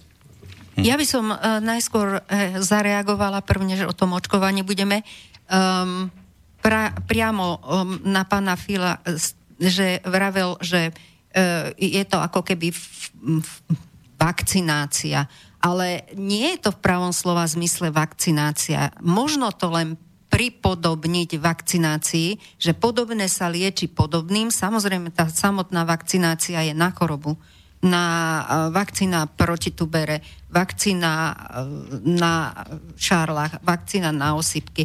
Ale my, že celkovo ponímame toho človeka, vezmeme všetky jeho prejavy na tele, emóciách a mysli, tak získavame jeho obraz a porovnávame ho s obrazom substan- substancie z nejakej prírody, kde samozrejme e, máme svoj obraz toho lieku a, a keďže sa nám e, dostáva ten obraz sedí s tým obrazom tej substancie, tak vlastne podávame liek, ktorý je podobný. Čiže podobné sa lieči podobným, možno to prirovnať vakcinácii. To len, aby si tí ľudia vedeli predstaviť, čo sa v tom tele začne diať. Na to je odozva jeho imunitného systému, ktorý samozrejme sa hneď spúšťa na základe niečoho podobného, ktoré by sme mohli prirovnať k vakcinácii.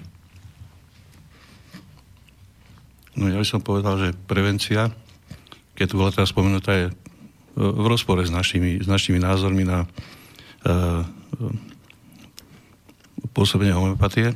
Homeopatia neuznáva prevenciu, či nemôžeme ani dopredu dať nejaký liek široko spektrálny veľkému množstvu ľudí a zabezpečiť tým, že neochorie povedzme na chrípku alebo na rotačku, to je, to je hlúposť. A v podstate aj dnes, keď prídu ľudia k nám, jeden má chrípku, druhý má chrípku, každý dostane iný liek, napriek tomu, že majú rovnaký vírus, rovnakú chorobu u každého sa tá choroba prejavuje iným spôsobom a každý ten organizmus reaguje inakšie. Takže dávať nejaký jednotný liek na, na chrípku je tiež v podstate v rozpore s tým, čo, čo my hovoríme. Lebo individualizujeme liek pre každého Je pacienta. dosť často reklamu, nebudem spomínať ten liek, ale na zimu taký známy liek rodiny, aj dokonca rodinné balenia, kade, kadejaké sú toho lieku, ktorý akože nás má chrániť od chrípky. Opak je pravdou. Ako možno niečo, niečo zafunguje, tá, ten imunitný systém sa trošku napruží, a pomôže to, ale v podstate nerieši to problém. A vždy je teda v homeopatii na konkrétneho človeka konkrétny liek, nie na chorobu liek. Z toho nie je teda možné robiť ani, ani tú prevenciu. Býva taký kontraargument, že Hahnemann v 19. storočí, keď bola v Paríži cholera, tak liečil pacientov liekom homeopatickým a mal vysokú úspešnosť liečby. Liečil to iba jedným liekom, Veratrum album sa ten liek volá a mal takú vysokú úspešnosť vyliečenia, že medicína nestihala. A tu hovorí, vidíte, a teda vy teda týmto spôsobom odmietate takúto prevenciu, to nie je prevencia už, to už bola konkrétna choroba, konkrétny problém. A konkrétne sa, sa prejavovala. Sa konkrétne prejavoval nejakými príznakami a ten liek, ktorý podal Hahnemann, podával, bol v podstate akutne podaný liek. Nebol podaný liek na, na mm, človeka, ale akutne podaný na daný problém a tých ľudí zachránil. Áno, vie sa o tom, že zachránil, uh, je, jeho úspešnosť bola 99-percentná, na rozdiel od pánov doktorov, ktorí v tom čase liečili e, svojou štandardnou medicínou, kde bola úspešnosť 1%. Čiže na základe tohto Francúzi mu tam postavili pomník v Paríži. Ako vďaky. Anemanovi. Dobre. A uh, Vráťme sa teda k tej otázke, ktorú som uh, položil pred telefonátom. Ten telefonát to prerušil, čiže stručne ju zopakujem. Uh, pokiaľ budeme pri tom porovnávaní s Newtonom a Einsteinom, tak nedá sa potom povedať, že vlastne tá nejaká novšia homeopatia, že priniesla nejaký pokrok oproti tej klasickej? No, tento problém, ktorý my teraz hovoríme, že novšia homeopatia, nie je problémom dneška ten problém pretrvá počas celej histórie homeopatie a vlastne prispel aj k tomu, riešenie tohto problému negatívne prispelo k samotnému vývoju homeopatie na prelome 19. a 20. storočia. E, homeopatia teda hlavne bola vtedy v tom čase propaganda v Amerike a ako vieme o Američanoch, to sú ľudia, ktorí sú zameraní dosť komerčne a e, na rýchly úspech. Aj tam teda sa začal raziť nie Hahnemann, lebo ten je komplikovaný, zložitý a treba ho študovať a treba to... Sú jednoduchšie, rýchlejšie a účinnejšie metódy. A začal byť ten Hahnemann nejakým spôsobom potieraný a nahrádzaný inými ľahšími v úvodzovkách, jednoduchšími metodami, čo prispelo k tomu, že homeopatia prestala byť taká účinná ako za Hahnemana a ľudia na ňu zanevreli. A až pán Vitovka sa v polovičke 20. storočia vrátil k tejto myšlienke Hahnemana alebo tým základným princípom Hahnemana a začali ich rozvíjať v dnešnej podobe. Čiže už samotný pán Vitokas je krok dopredu voči Hahnemanov. Nikto, nepovedal, nikto nepovedal, že sa musíme riadiť len Hahnemanov. Ale sú základné princípy, ktoré, na ktorých stojí homeopatická veda. Ten jeden z tých princípov je podobné podobným Potom je rad ďalších vecí, ktoré teda treba zohľadňovať, ako účinkuje liek, ako sa dá zistiť, či teda je bol správne stanovený. A neliečme chorobu, ale človeka. Jeho choroba začína v mysli, hľadajme esenciu, hľadajme centrálny blúd, hľadajme príčinu a nepoužívajme to na spôsob diagnóza liek. No a to by som sa práve dostal aj k tomu, čo som aj teda sa obrátil na vás, tým, že teda celkom nesúhlasím s tým, čo bolo povedané v tých reláciách predchádzajúcich, aj u pána Fila. Filu? Lepšie, Filu. Filu. Uh, pretože tam sa napríklad konštatovalo, že dnešná homeopatia pozná okolo 6 tisíc liekov. To ja považujem za absolútny nezmysel, pretože naozaj ako e, vytvorenie e, predstavy a znalosti o homeopatickom lieku trvá veľmi dlhú dobu niekoľko desaťročí môže byť, kým sa ten daný liek e, vyskúša, overí aj v praxi. A 6 tisíc liekov je, je absolútny nezmysel, pretože dá sa všetko vyrobiť, dá sa všetko nejakým spôsobom potencovať, riediť, ale nemôžeme povedať, že na 6 tisíc liekov máme spolahlivé e, skúšky na ich účinok a na ich teda nejaké dlhodobé pôsobenie. Homeopatia podľa teda môjho názoru by sa dnes dala zregulovať na nejakých maximálne tisíc liekov, ktoré poznáme. Z tých tisíc možno tak 300, ktoré sa aktívne používajú, využívajú v homeopatickej praxi, ktoré máme zdokumentované aj desaťročiami a v tých našich programoch zohľadnené. A, a ktorí pokrývajú aj tak celú spoločnosť, celú, dá sa povedať. Že tie ostatné veci, ktoré sa teraz uh, hľadajú, riešia, um, aj pán profesor Vitoukas povedal, ak vy ovládate tých 300 liekov, tak to pre tú homeopatiu je dostatočné. To už sú všetko také šperkovanie, vymýšľanie, fantázie, e, priniesť nejaké ešte niečo lepšie do toho, čo je už aj tak dobré, ale samozrejme tie skúšky liekov, už len napríklad Nuxvomika v organone liečebného umenia spomínané, e, trvalo 12 rokov celý ten, e, tá skúška lieku. Takže Nevieme si predstaviť to tempo, ktorým sa teraz e, tie lieky nové nejaké nachádzajú, že by prechádzali takým, takými naozajstnými, serióznymi skúškami, ako, ako celý ten proving skúška lieku má vôbec vyzerať. To je všetko v organóne liečebného umenia. To je vlastne, to sú základy homeopatie, ktoré vydal sám Hahnemann tento orgánon liečebného umenia učí, ako správne využívať homeopatiu e, pod paragrafmi. Takže tam e, sa tieto veci už dneska nedodržiavajú. Čiže ten organon je alfa omega celej homeopatie. No a bohužiaľ teda, aby som ešte nadviazal na to, tá situácia z toho prelomu 19. 20. storočia sa opakuje dnes. Lebo je tu výrazná osobnosť pána Vitoukasa, ktorý je klasický homeopat v tom, že tisíc zásady, ktoré vyslovil Hahnemann a rozvíja ich tvorivo na dnešnú dobu. Jedna vec, ktorú by som teda možno uviedol ako taký veľmi pádny argument, u Hahnemana je pojem konštitučný liek. To je vlastne ten váš pravý jediný, ktorý keď si dáte, tak vás zo všetkého vystrábi.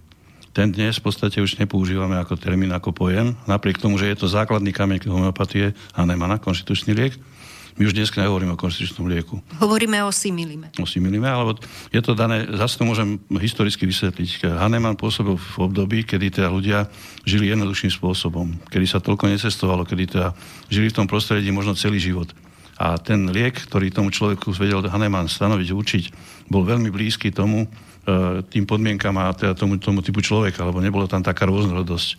A stres. a stres a rôzne iné faktory, ktoré ma poznáme dnes. Dnes to už je stanoviť takmer nemožné ten konštitúcií, lebo je tam toľko navrstvení e, tých ďalších vecí, ktoré to na tú našu podstatu sa nabalili vývojom, že už to, už to ako dneska nemôžeme takýmto spôsobom hovoriť. A to nie je pod, pod popierania Nemana, ale je to, je to vlastne e, e, taká konkretizácia na, na 21. storočie. Čiže v tomto, v tomto vidím ten vývoj, ale nevidím vývoj v tom, že sa vyvinulo 6 tisíc liekov, o ktorých v podstate nič nevieme, že sú rôzne rýchle metódy stanovenia lieku a, a podobné nezmysly, ktoré teda niektoré školy stanovujú. Dobre, eh, pozerám na čas, takže eh, je čas na tretiu pesničku. Eh, po nej sa dostaneme do záverečnej časti relácie. Ubieha to celkom rýchlo.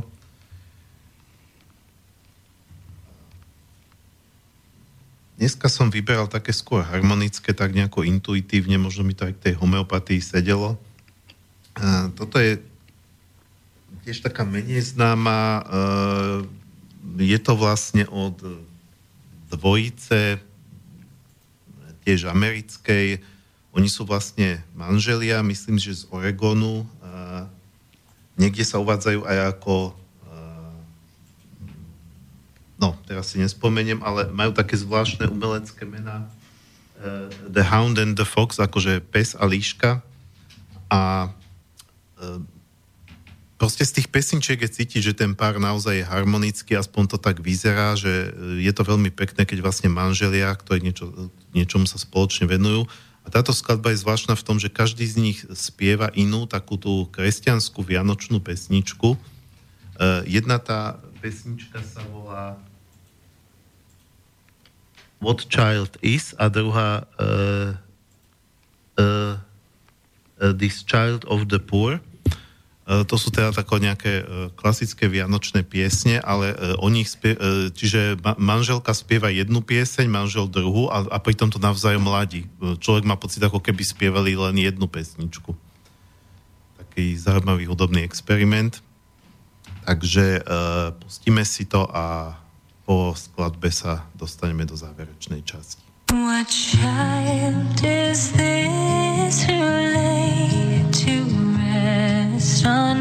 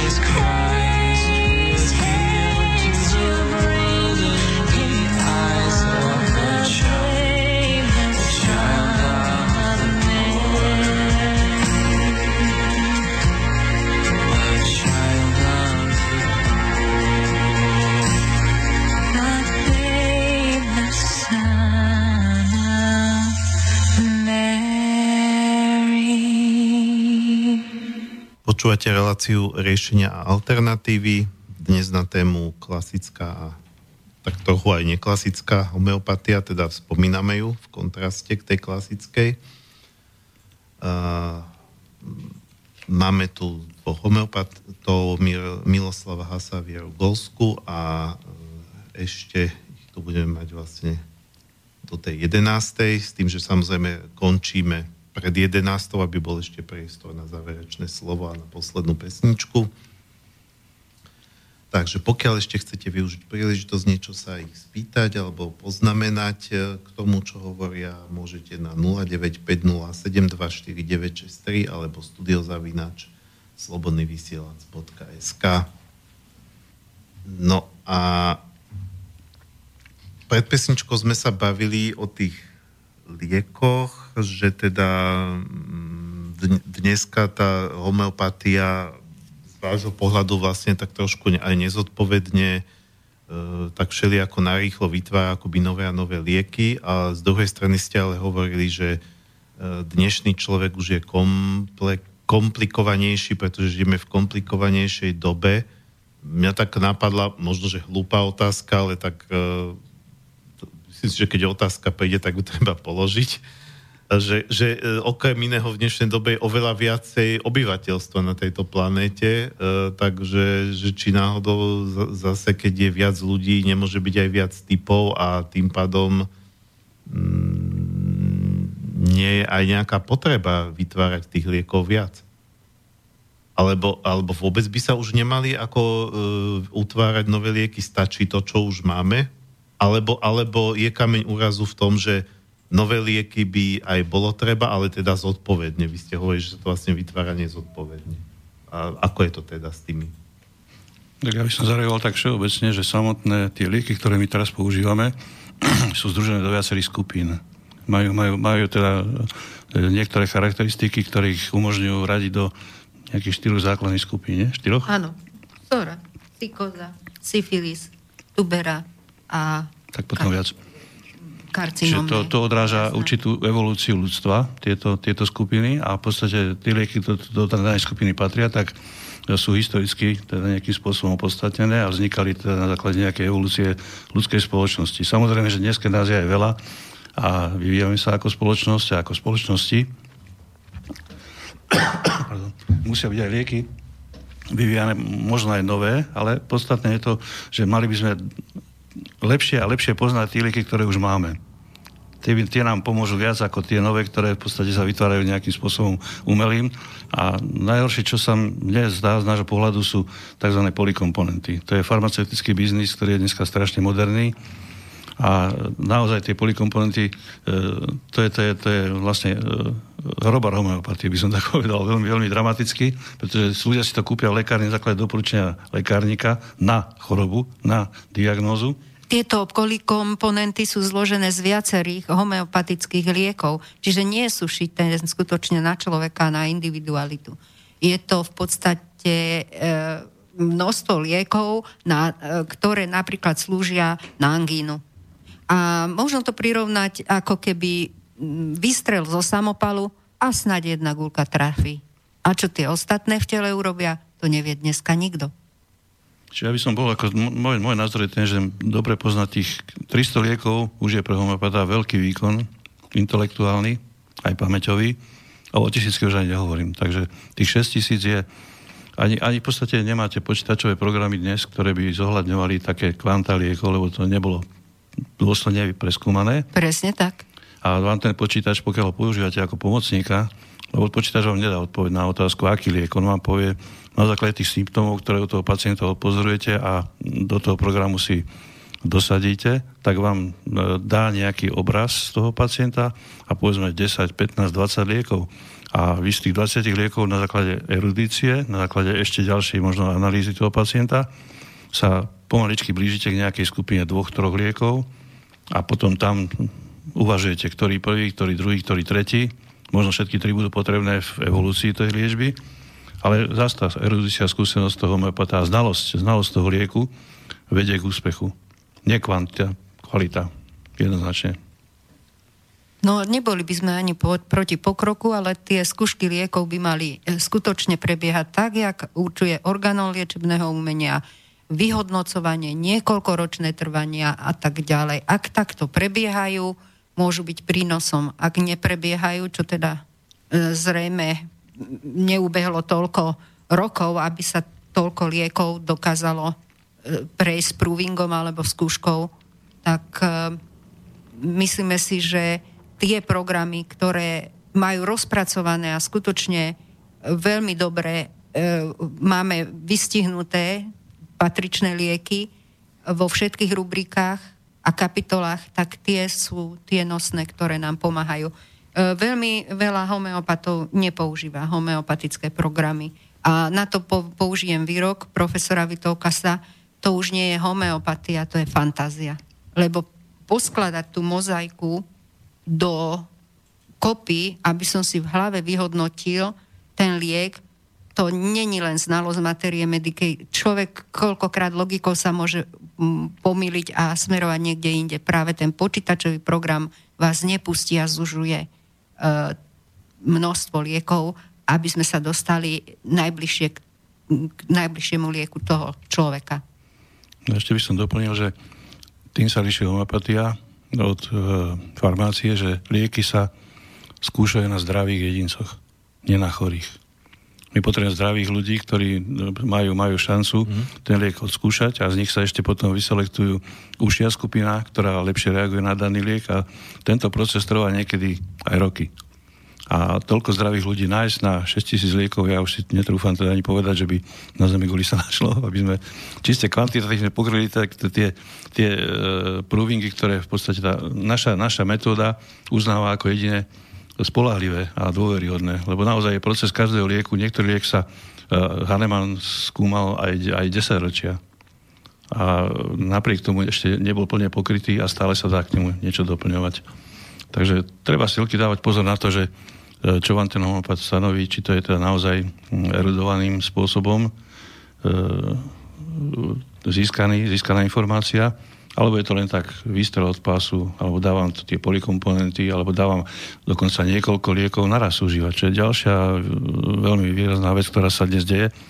A keď toto vám dá homeopat, tak od neho utekajte. Áno, poškodzuje zdravie svojho pacienta a ešte aj dobre meno homeopatie keď ste teraz spomenuli, že sa to skúša na zdravých ľuďoch, tak to potom vlastne ako sa vyhodnocuje? Lebo keď je zdravý, tak e, čo by potom malo nastať po, po tom, čo, keď ten liek vlastne požije? Však e, mal by mierne ochorieť? Áno, áno, áno.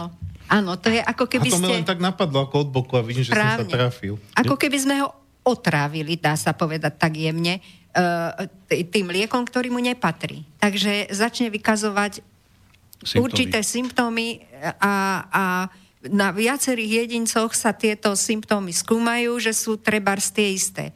Máva symptómy mysle, začne sa uh, začne byť viacej, čo ja viem, uh, podozrievavý, alebo žiarlivý, alebo proste aj na orgánovej sfére má nejaké zvyšené palpitácie srdca, alebo tak, tak to sa práve vyhodnocuje a preto tam musia byť zdraví jedinci, ktorí sa skúšajú skúšajú. Ako... No, takto aj Hahnemann postupoval na začiatku. On prvý liek, ktorý vlastne skúmal, ale prvá látka, ktorú skúmal, bol chinín. On si ako zdravý človek si dávkoval chinín a dostal sa do obrazu toho chinínu, teda dostal vlastne zimicu. A na tam zistil, že keď sa podáva takýto liek zdravému človeku, tak ten liek vyvolá nejaké symptómy u toho človeka.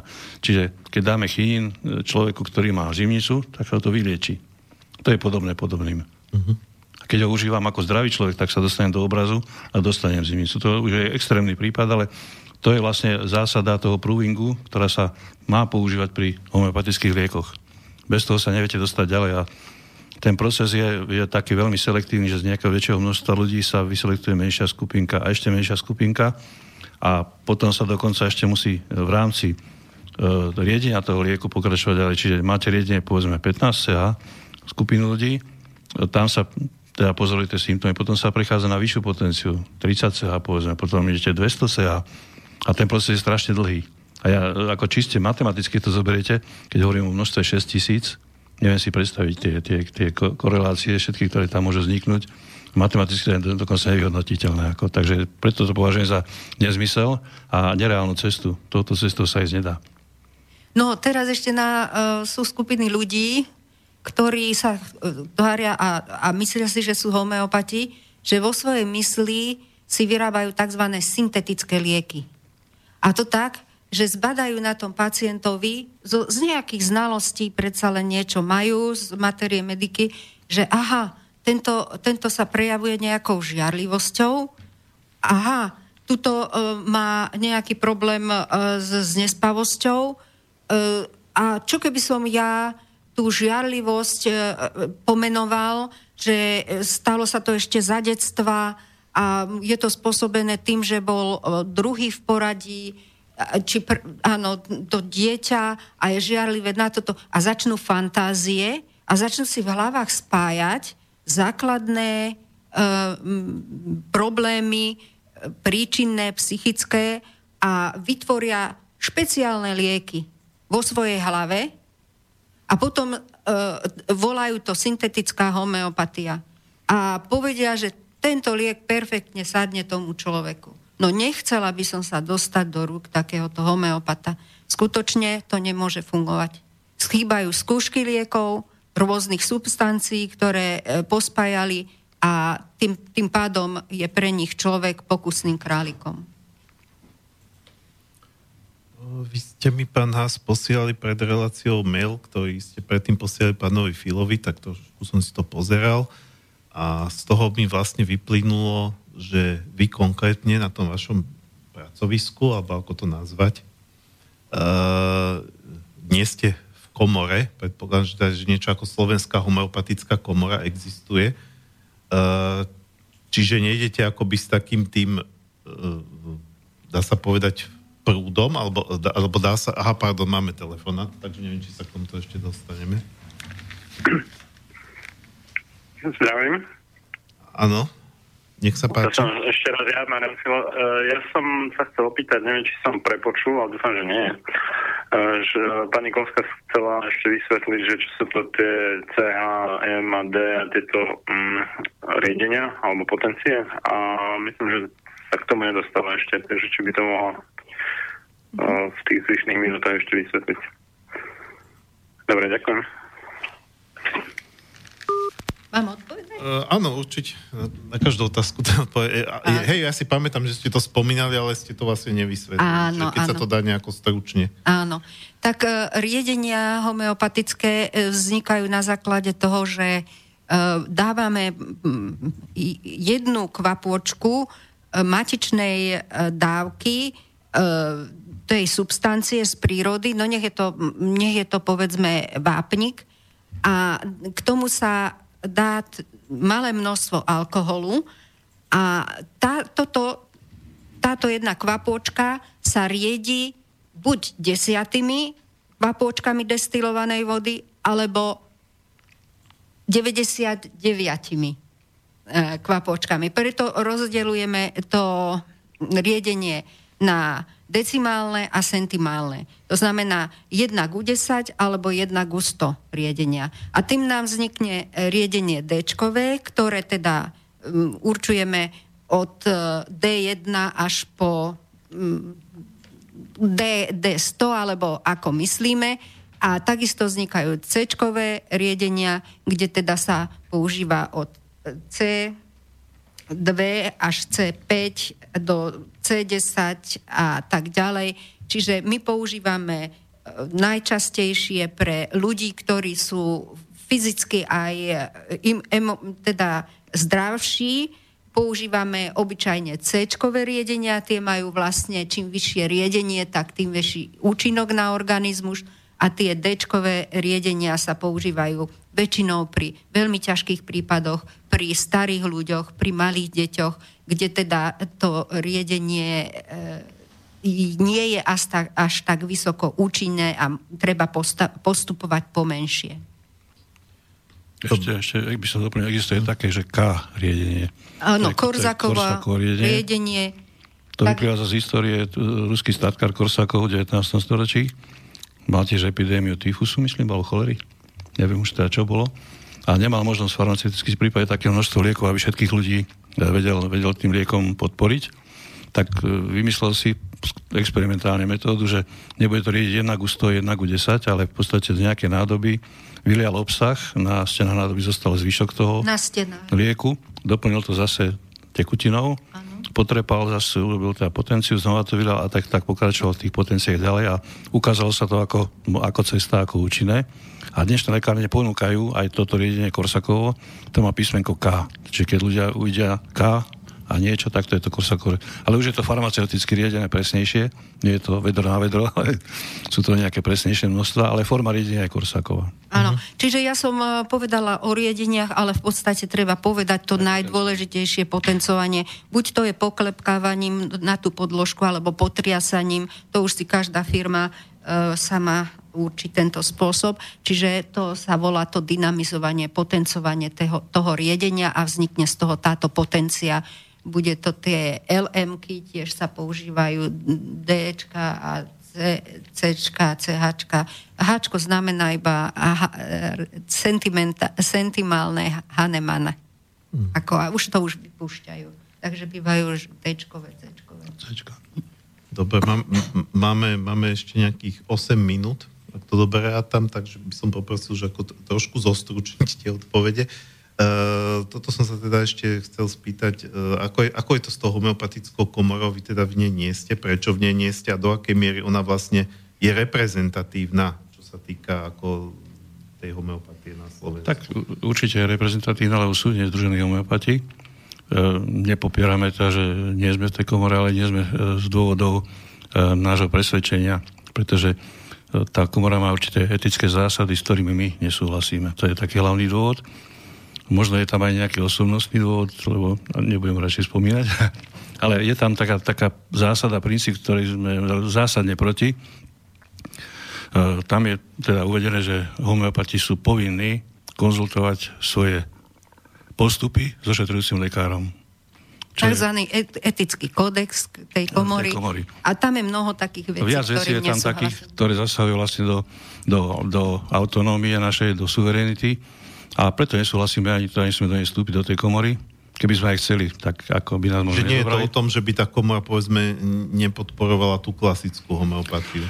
A, a že by tá klasická homeopatia bola... Alebo nemusíme to teraz brať len ako na slovenské pomery, ale všeobecne. Je tá klasická homeopatia dneska ako e, v menšine? E, dá sa povedať, že áno. My sme takí, takí ako Matuzalem nejaký vnímaný. Napriek tomu teda, že e, vo svete, keby sme to zobrali, tak je tých klasických homeopatov takisto dosť. E, taká výrazná krajina, ktorá e, rešpektuje tie zásady Anglicko, to je vlastne taká bašta klasické homeopatie, aj keď teda... Prosím, aj India. Aj India tiež takisto. No a v Európe samozrejme prevládajú tie moderné smery. Je tzv. francúzska škola homeopatie, ktorá dáva vlastne liek na, na symptóm, ktorá teda nejakým spôsobom sa orientuje skôr na tú komerciu ako na, na podstatu homeopatie a rôzne iné školy. No aj na Slovensku teda príde tá, tá druhá homeopatia sa volá klasická, napriek tomu, že klasická v podstate nie je. No. Takže tam má, máme určitú polemiku aj, aj v tomto smere. Aj teda je, je fundovanie podložená. Ne, aby som nebol osobný a nemám to na oponenta, tak nebudem to presne rozvázať. Jasné. Ale skrátka je to, je to fakt, ktorý na Slovensku existuje. Dá sa nejako úplne, že teraz stručne zhrnúť e, pre, e, ako taká nejaká základná rada pre e, lajka, alebo teda pre toho, kto, kto je v postavení toho pacienta, ako, ako rozlíšiť, keď pôjde za nejakým homeopatom, či je klasický z vášho pohľadu. Ano. Máme to aj na našej webovej stránke, ale asi pani Gluska najlepšie povie.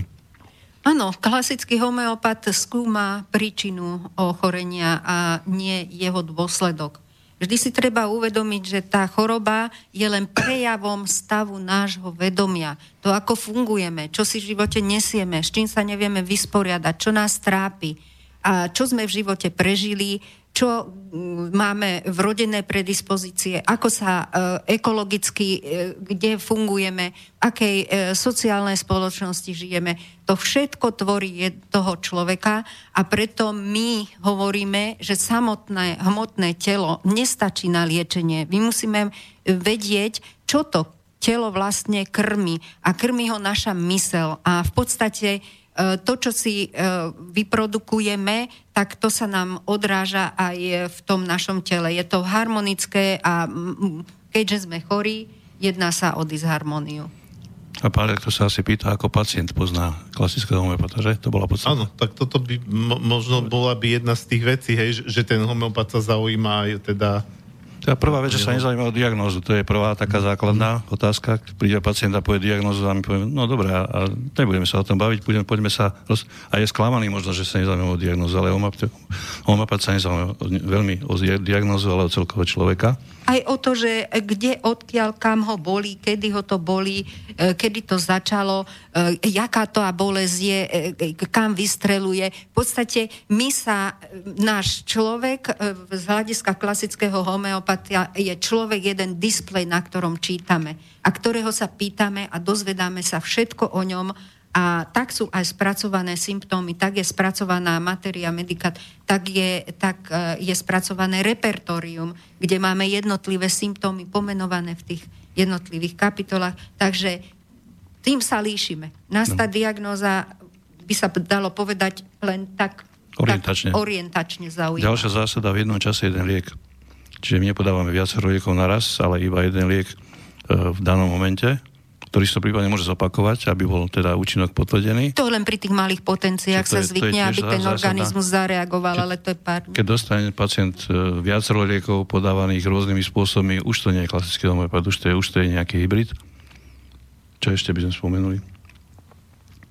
To sú hlavné zásady, čo sme povedali. Čiže zaujíma sa o človeka, nie o diagnózu a v jednom čase jeden liek, to je také dôležité, podstatné. A to interviu by malo trvať to prvé vyšetrenie aspoň tak hodinu, lebo za kratší čas ťažko postihnúť tie, všetky ten prierezový obraz človeka od jeho fyzického cez emočné a psychické. Niekedy to trvá aj dlhšie. A niekedy sa to dá, lebo ten človek povie hneď na začiatku svoj základný, neobvyklý symptóm, kde už e, ten e, erudovaný homeopat hneď pozorne a už len stačia zo dve, tri doplňujúce mm. otázky, ale to je už len otázka praxe. Mm-hmm. Ehm, keďže homeopatia, ako hovoríte, ne, ne, lieči človeka, nelieči teda v zásade chorobu. Choroba by mala logicky zmiznúť, keď ten človek je akoby uzdravený. Uh, tak vlastne čo je z vášho pohľadu zdravie, alebo čo je teda ten cel, uh, konečný cieľ? Áno. Uh, konečný cieľ z hľadiska zdravia je harmonia tela duše, dá sa tak povedať. A dosiahneme ju práve tým, že pôsobíme na všetky tri úrovne toho človeka.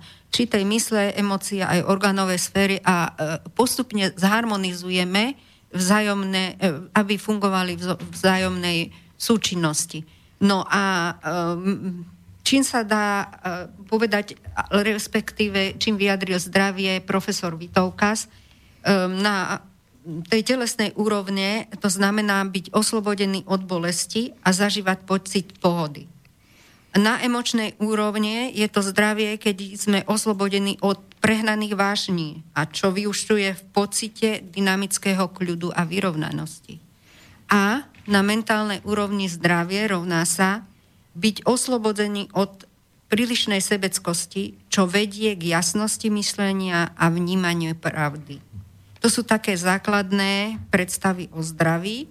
A dá sa povedať, že po podaní takéhoto homeopatického lieku, ktorý takto vyharmonizuje človeka, e, sám ten človek pocíti, že zrazu e, vie byť sám sebou, že je zodpovedný za seba, že nechce, nechce byť nikým vyrie, niekým vydieraný a že že nemôže byť e, ani emočne nejaký vydieraný a že, že má svoj vlastný život a, mhm. a toto keď pochopí, tak e, má taký pocit, že naozaj som sa vyzval. Hm.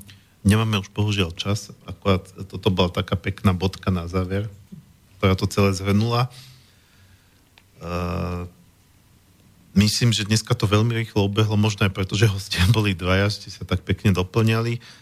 Uh, ja teda uh, ešte uvediem uh, predtým, ako sa rozlúčime, poslednú skladbu skupina uh, skladba Islander alebo Ostrovan, taká pekná melancholická. Ja sa teda lúčim, milí poslucháči, lúčim sa aj s mojimi hostiami. Ďakujem, že ste prijali pozvanie do štúdia. Ďakujeme. Dovidenia, ďakujeme. Dovidenia. A lúči sa s vami aj Martin Bavolár. Takže pekný piatok a krásny víkend prajem zo štúdia Bratislava všetkým ľuďom, ktorí nás počúvali.